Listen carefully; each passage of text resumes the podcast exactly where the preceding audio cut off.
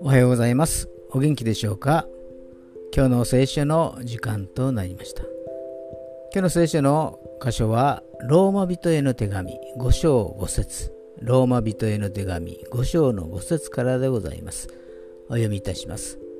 この希望は失望に終わることがありません。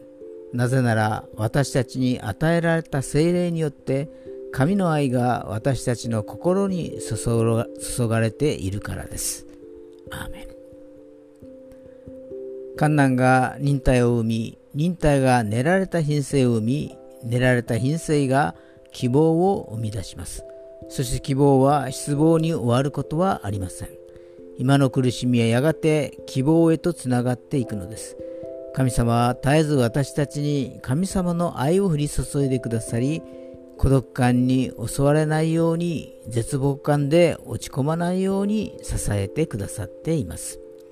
今日も一日神様の愛で満たされますように。